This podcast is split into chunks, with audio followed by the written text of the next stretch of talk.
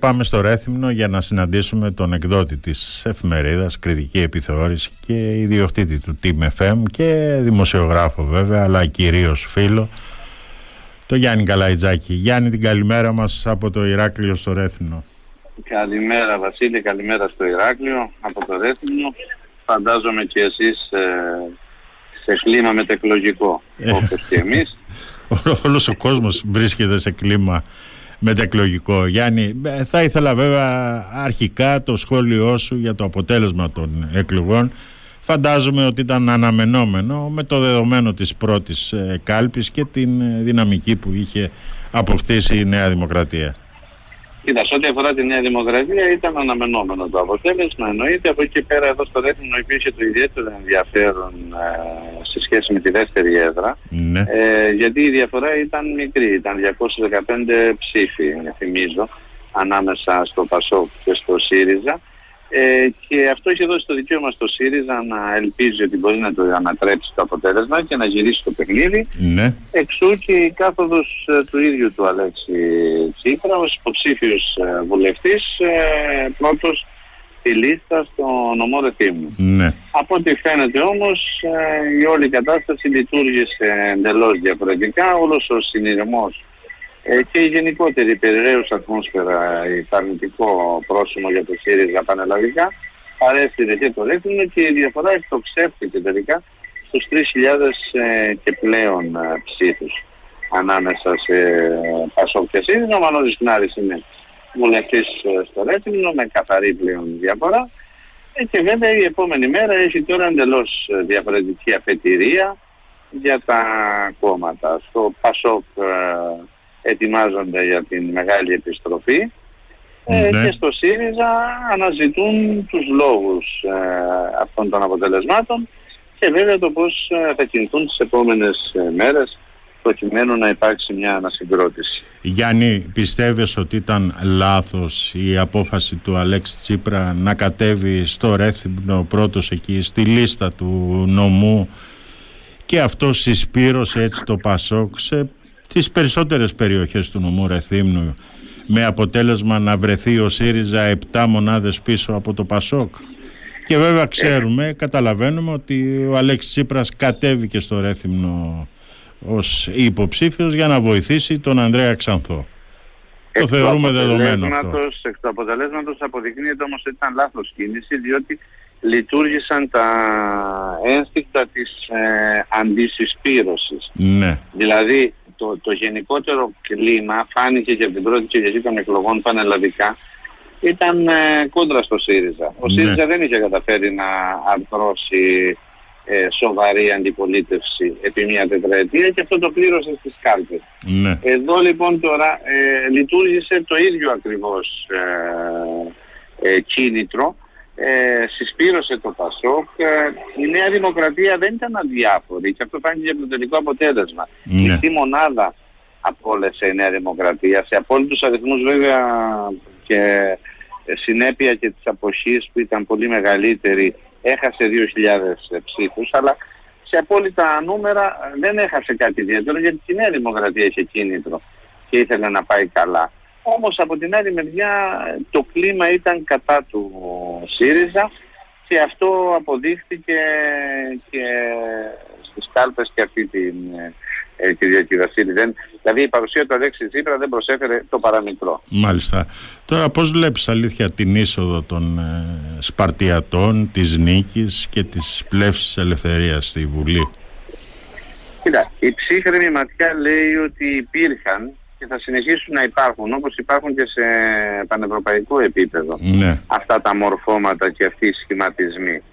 Από εκεί και πέρα όσο είναι σε μικρά κομμάτια ε, διάσπαρτα ίσως δεν είναι τόσο επικίνδυνα. Ε, θα πρέπει βέβαια όμως και τα συνταγματικά μας κόμματα να το δουν λίγο διαφορετικά και να ομονοήσουν νομίζω σε ό,τι αφορά την αντιμετώπιση τους συνολικά. Τώρα δεν, δεν πιστεύω, δεν ξέρω δική μου άποψη αυτή. Ε, δεν, δεν νομίζω ότι μπορεί δικαστικά να διεμβολιστεί η είσοδος των Σπαρτιατών στην ε, Βουλή καθότι ό,τι προέκυψε μετά με τις δηλώσεις της Παναγιώτης Κασιλιάρη ήταν μετά τις κάλπες. Ναι. Δεν ε, επηρέασε το αποτέλεσμα, αλλά... Μετά την ούτως ή απομάκρυση άλλως, από ναι. το Ταμείο δεν Ακριβώς. λάθος αναγνωρίζεται.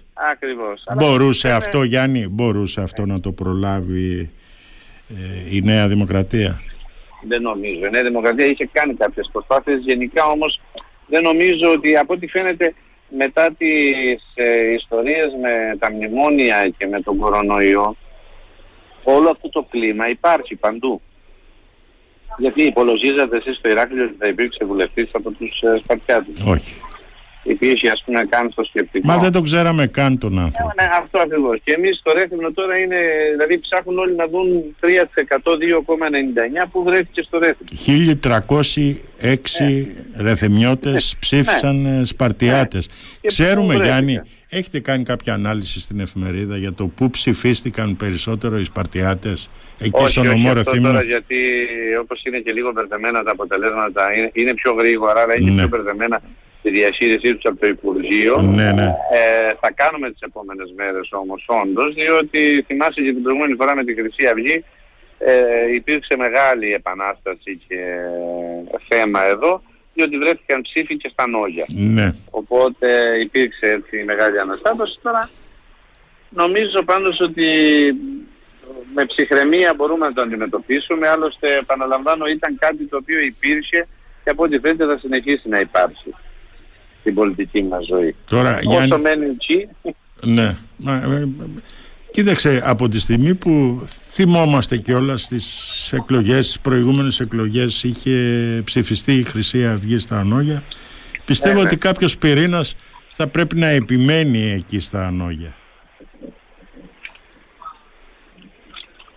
και γενικά νομίζω στην Κρήτη υπάρχει ε, και σε όλη την Ελλάδα υπάρχει ένα θέμα. Υπάρχει ένα θέμα. Πάνω από 5.000 άνθρωποι Γιάννη ψήφισαν Σπαρτιάτες στο Ηράκλειο, έτσι. Ναι. Δεν είναι μικρό το νούμερο, δεν είναι μικρός ο αριθμός. Όχι, δεν πρέπει να μας αφήσει απροβλημάτιστος. Από την άλλη μεριά όμως δεν πρέπει να μας πιάνει και πανικός. Μάλιστα. Τώρα από τις μέχρι τώρα πληροφορίες δεν βλέπουμε να παίζει το όνομα του Γιάννη Κεφαλογιάννη για το κυβερνητικό σχήμα. Εξαντλήθηκε πιστεύει στο όνομα Κεφαλογιάννη στην είσοδο της Όλγας στην ε, κυβέρνηση; Νομίζω δεν έχει κλείσει ακόμα το θέμα του Υπουργικού Συμβουλίου, διότι παραμένουν ανοιχτές ε, οι θέσεις των Υφυπουργών, όπου Ναι. ξέρουμε όλοι ότι γίνονται διάφορες καραμπόλες ό,τι αφορά τις συμμετοχές. Ναι.